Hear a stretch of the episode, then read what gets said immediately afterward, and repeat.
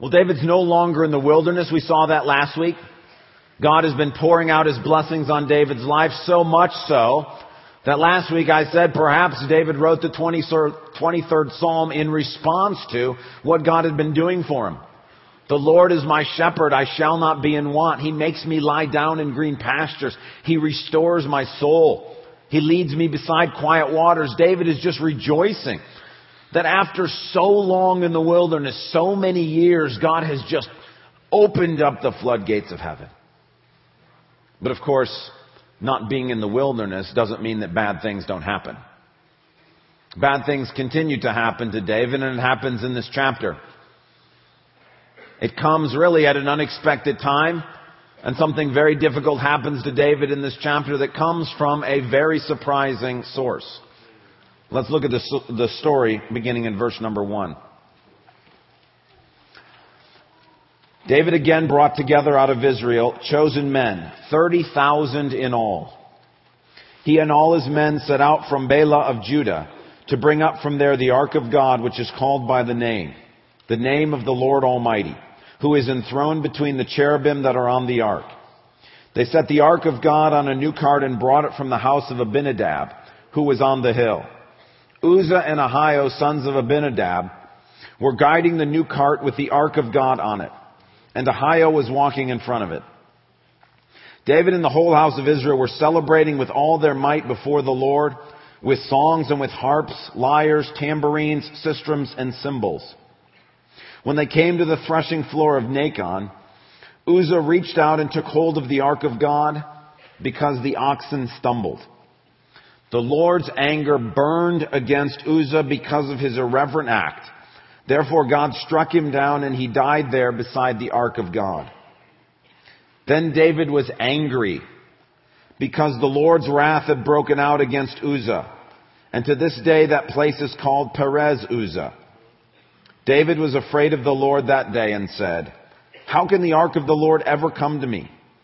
He was not willing to take the ark of the Lord to be with him in the city of David. Instead, he took it aside to the house of Obed Edom, the Gittite. Anybody else here besides David confused? I mean, here's this guy Uzzah, who's walking behind the Ark of the Covenant. The oxen stumbles. The Ark is slipping. He reaches out his hand to steady it, to keep it from falling, and God strikes him dead. I mean, really, what was the other choice? Let it fall? Who's going to pick it up at that point? I mean, this is a natural human response. The Ark of the Covenant is in front of me. It's about to fall. It's almost like you could think, well, if this was David, God would be right and how great he was. That he wasn't legalistic about this, that he actually did something. But Uzzah, he simply reaches out to study the Ark and he's struck dead. That's a bit confusing. Not only is David confused, he's angry. Now, some people want to defend David and say, well, he's angry with Uzzah. Or he's angry with himself. Really? Are you angry with Uzzah?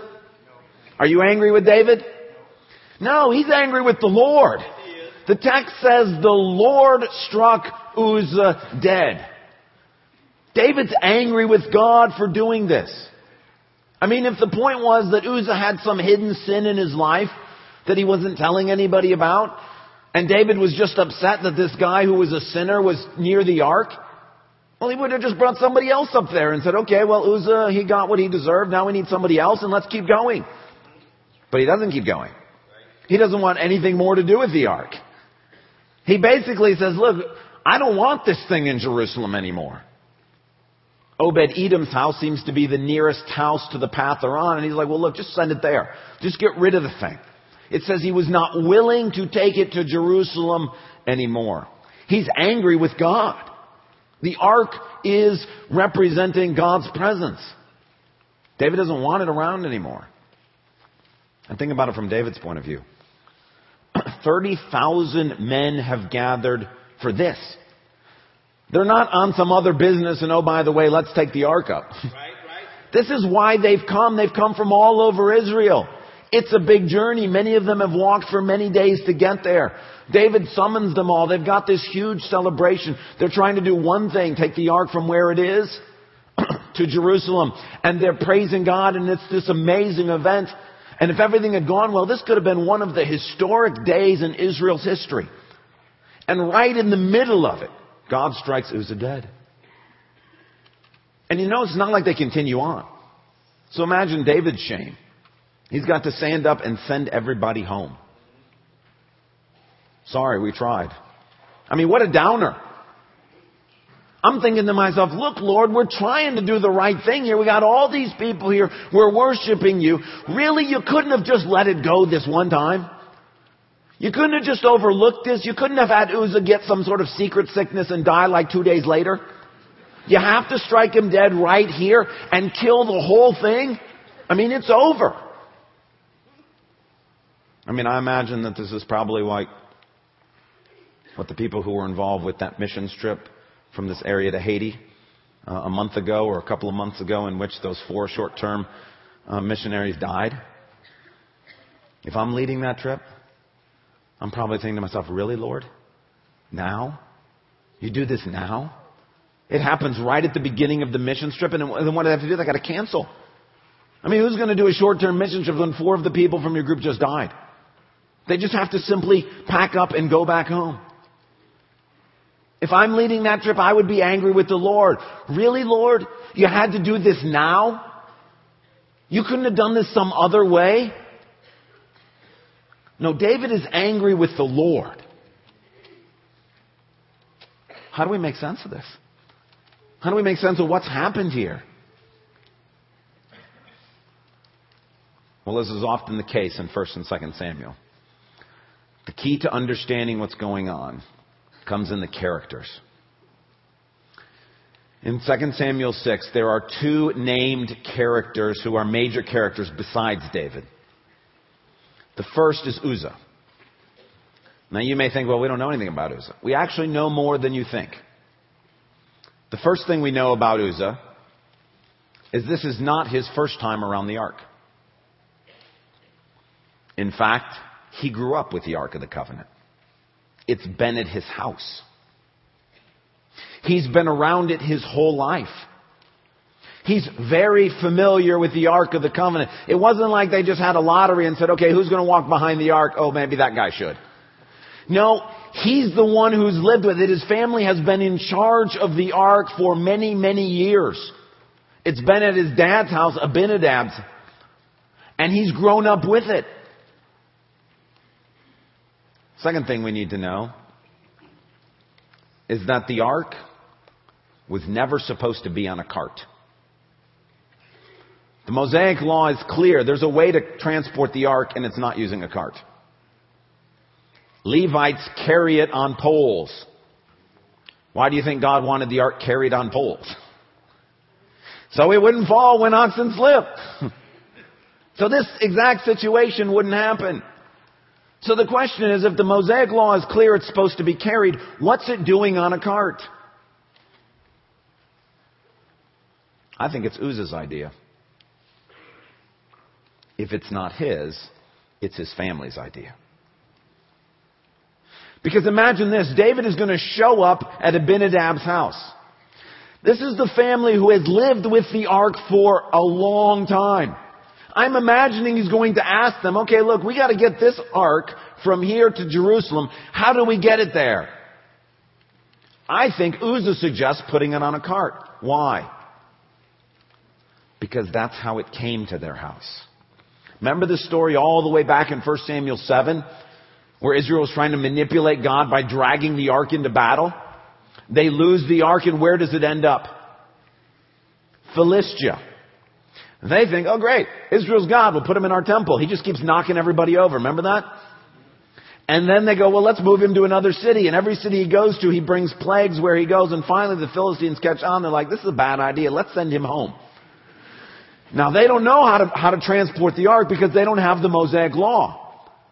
So they get together some religious leaders and like, what do we do with this thing? Well, nobody knows. So they think, well, Let's put it on a brand new cart. Maybe if we built a brand new cart and didn't use somebody's old cart to transport it, but a brand new cart, And let's not send it back empty. Let's, let's, let's put a bunch of gold uh, offerings in there. And so they send it, and where does the cart go to? Abinadab's house. Now the Philistines don't know any better, so God is more than willing to allow them to put it on a cart and no oxen stumble in that trip. Abinadab and his boys, the last time they saw the ark move, it was on a cart. So when David shows up and says, how do we get this thing transported? I think it's Uzzah and his family that says, well, we've seen it done once before. It was on a cart. But that means that the whole time the Ark of the Covenant was at Uzzah's house, he never once, I mean, this is years, years, decades. He never once bothers to read the Mosaic law about it. He doesn't, he doesn't show any interest in this thing whatsoever. I mean, the most important piece of furniture in Israel's history is right there in the living room.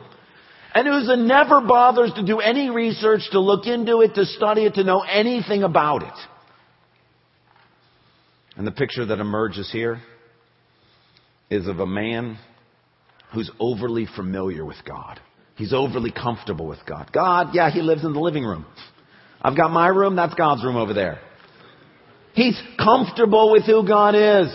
Having God around, that's no big deal. It's the Ark of the Covenant. What's the big deal? So when the oxen stumbles and he sees the ark slipping, Uzzah's like, it's just the ark. I've been around this thing forever. And he reaches out with his hand to stop it. And what God is angry about is that over familiarity. Being too comfortable with who he is. Uzzah thinks, what's the big deal? It's the ark. I'm going to stop it from falling. And God says there's a problem here. Now there's a second named character in the story. We've not met her yet. But the way the story works is after Uzzah is killed, and David is angry, and he has to send everybody home, and he goes back to Jerusalem empty handed. At some point he realizes we've tried to transport this in the wrong way. He was angry with God. But First Chronicles, which is the parallel story, tells us that they figure out, you know, the problem is we, we listen to Uzzah. We didn't actually read the Mosaic Law, and Chronicles says we should have inquired of the Lord. He would have told us how to move this thing. Now I know they know how to, I know they figured out how to move it because look in verse 13, it's very subtle. But after three months, they transported it again. So verse 13 is the next trip. First trip, Uzzah dies, send it to Obed Edom's house for three months. Now they're going to take it again. Look in verse 13. When those who were carrying the ark of the Lord, okay, they figured it out. They had been transporting it incorrectly. Now, on this second trip, as they're bringing it into Jerusalem, we pick up the story in verse 16. As the ark of the Lord was entering the city of David, Michal, daughter of Saul, watched from a window. And when she saw King David leaping and dancing before the Lord, she despised him in her heart. Now Michal is not only Saul's daughter, this is also David's wife. Jump down to verse 20. When David returned home to bless his household, Michal, daughter of Saul, came out to meet him and said, How the king of Israel has distinguished himself today disrobing in the sight of the slave girls of his servants, as any vulgar fellow would. David said to Michal, It was before the Lord, who chose me rather than your father or anyone from his house when he appointed me ruler over the Lord's people Israel. I will celebrate before the Lord. I will become even more undignified than this, and I will be humiliated in my own eyes. But by these slave girls you spoke of, I will be held in honor. And Michal, daughter of Saul, had no children to the day of her death. There are two dead things in this passage Uzzah and Michal's womb. And they're connected. Uzzah represents those who are overly familiar with God, who are overly comfortable with God, for whom God is really no big deal. He's just part of the religious fabric. Michal represents the same thing. God belongs in the religion. That it's fine, but you want to stay dignified and respectable when you're around God. God's not the kind of person that you lose your inhibitions for. He's not the person that you get passionate in worship. For Michal, God simply belongs to the religion. And there's a place for religion. Michal and Uzzah are religious. Their view of God is that he should be nice, neat, dignified, respectable, and safe. But if Michal and Uzzah are spiritually dead, it's David who's spiritually alive. He's the one who's interacting with the ark and God's presence, not as some religious object, but as an actual person, as the actual God of the universe. David is the one who is spiritually alive. He's the one who is worshiping before the Lord with all of his might. Now the question is, what does this have to do with the issue of anger? Well, let's try to put the pieces together. When we think about people moving to a place of being passionate worshipers of God, we sometimes have in mind a sort of linear progression that people go through. I've drawn a little graphic here to try to illustrate what I'm talking about. We think that, say, to your left over there, that where people start is they, they can be sort of angry with God, or resistant towards God, or afraid of God.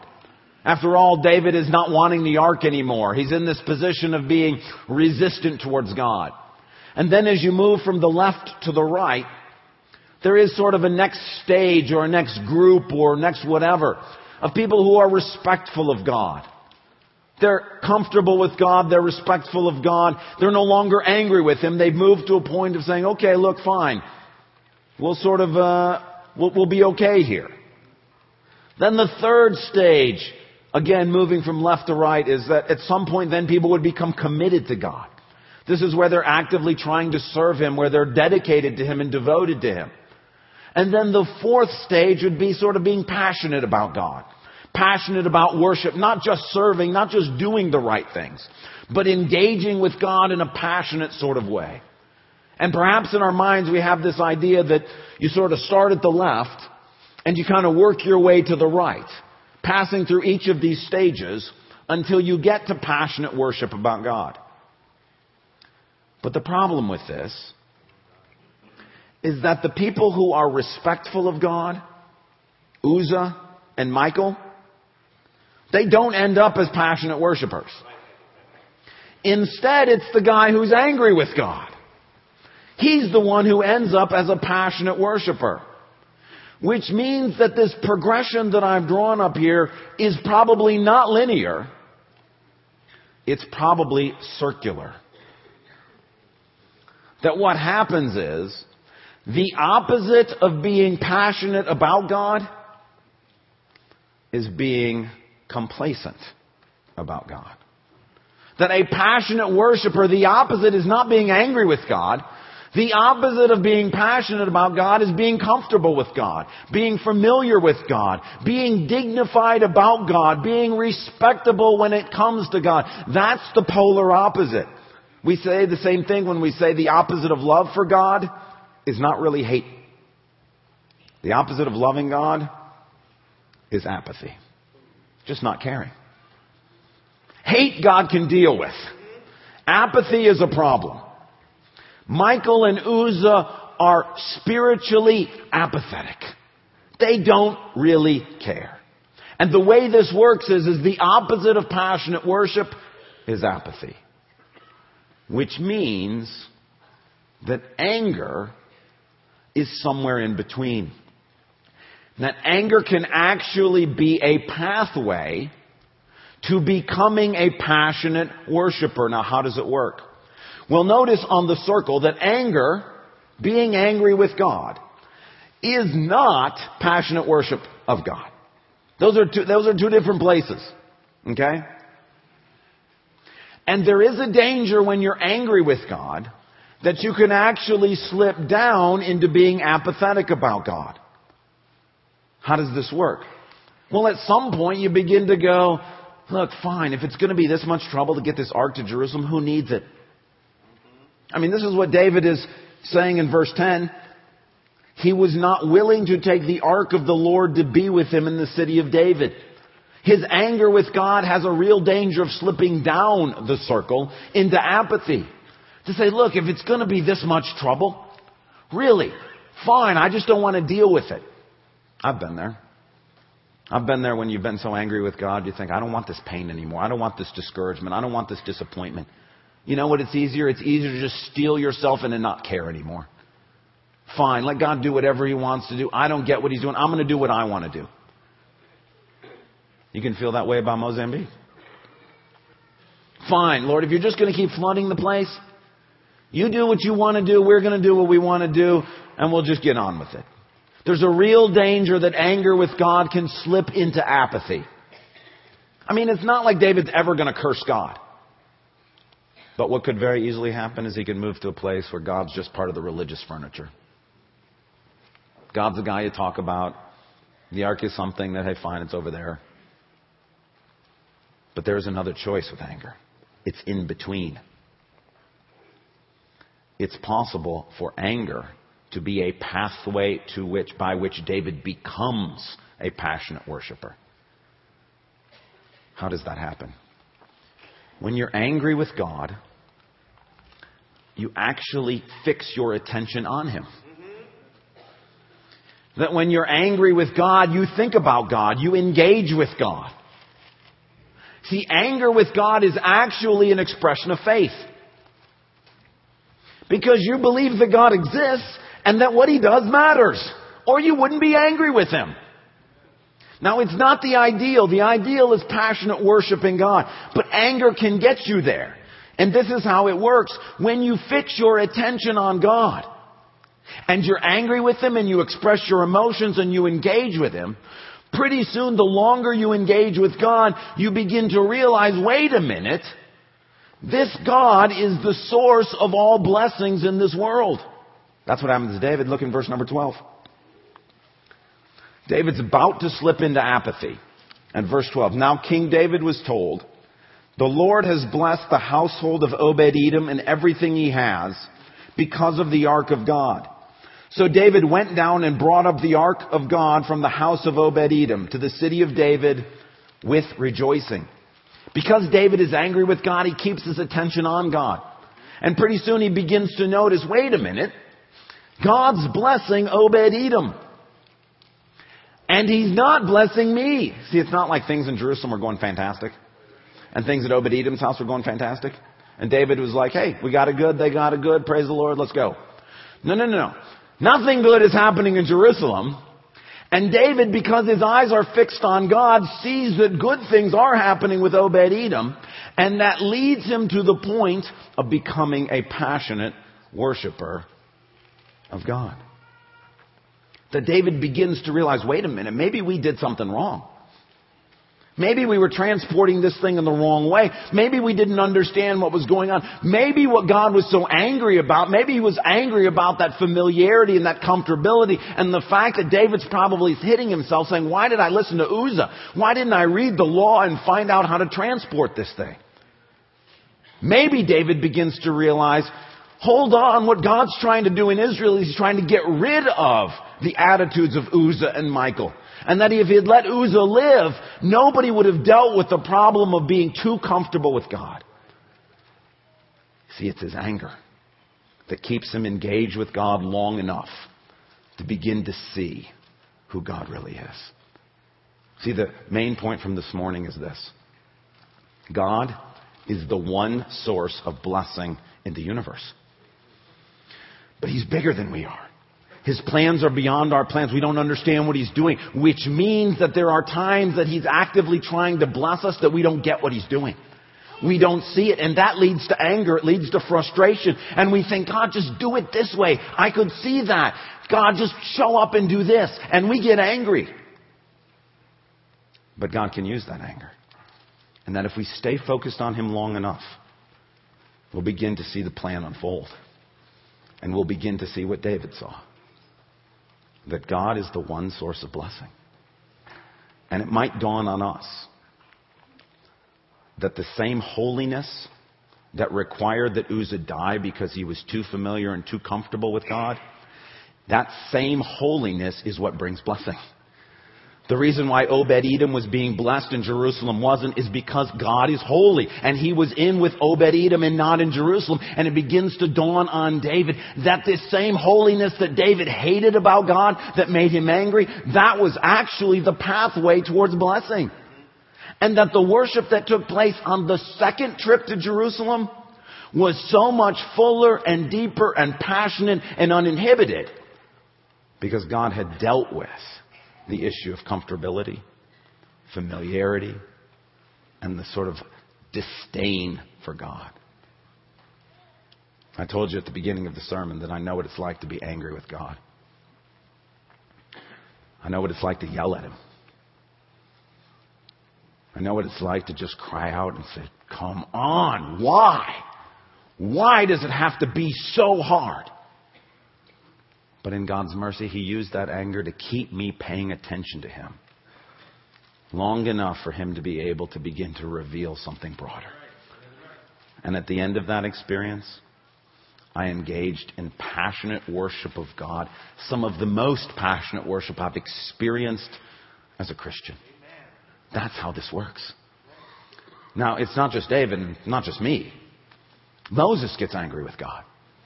When he's got the children of Israel out in the middle of the wilderness, and Moses says that God, I didn't ask for this job. I didn't ask for these people. How in the world am I supposed to feed all these people here? Lord, why did you do this to me? You should have killed me instead of bringing me out here.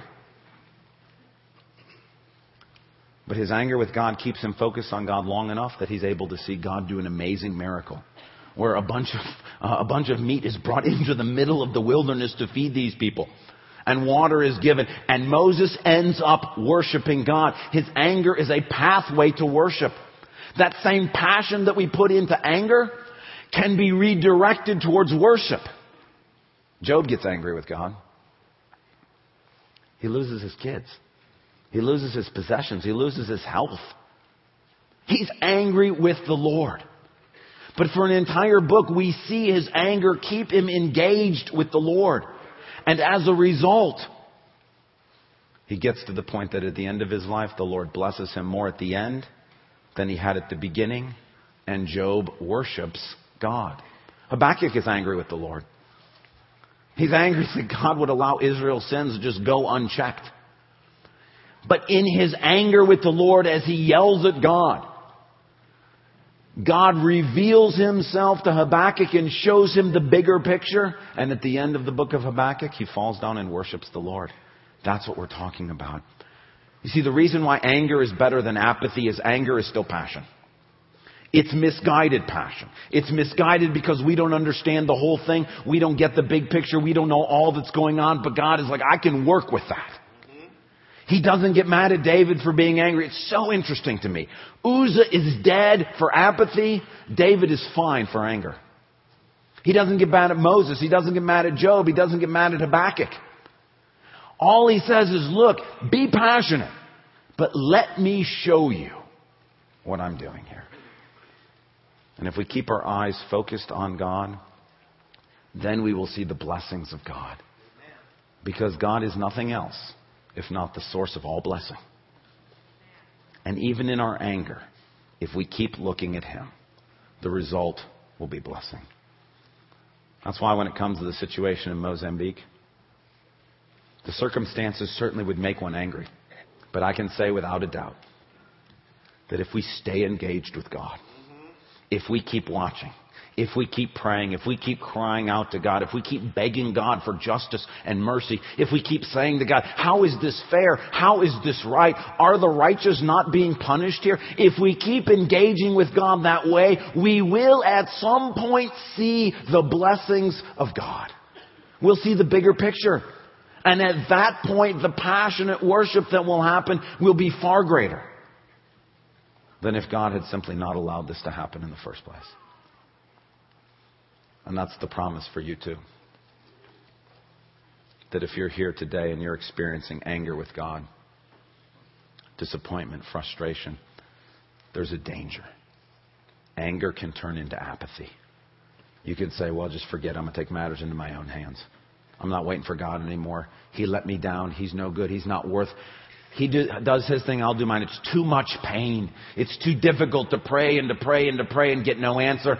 I'm just going to leave him alone. Let him do his thing and I'll do mine. There is a real danger there.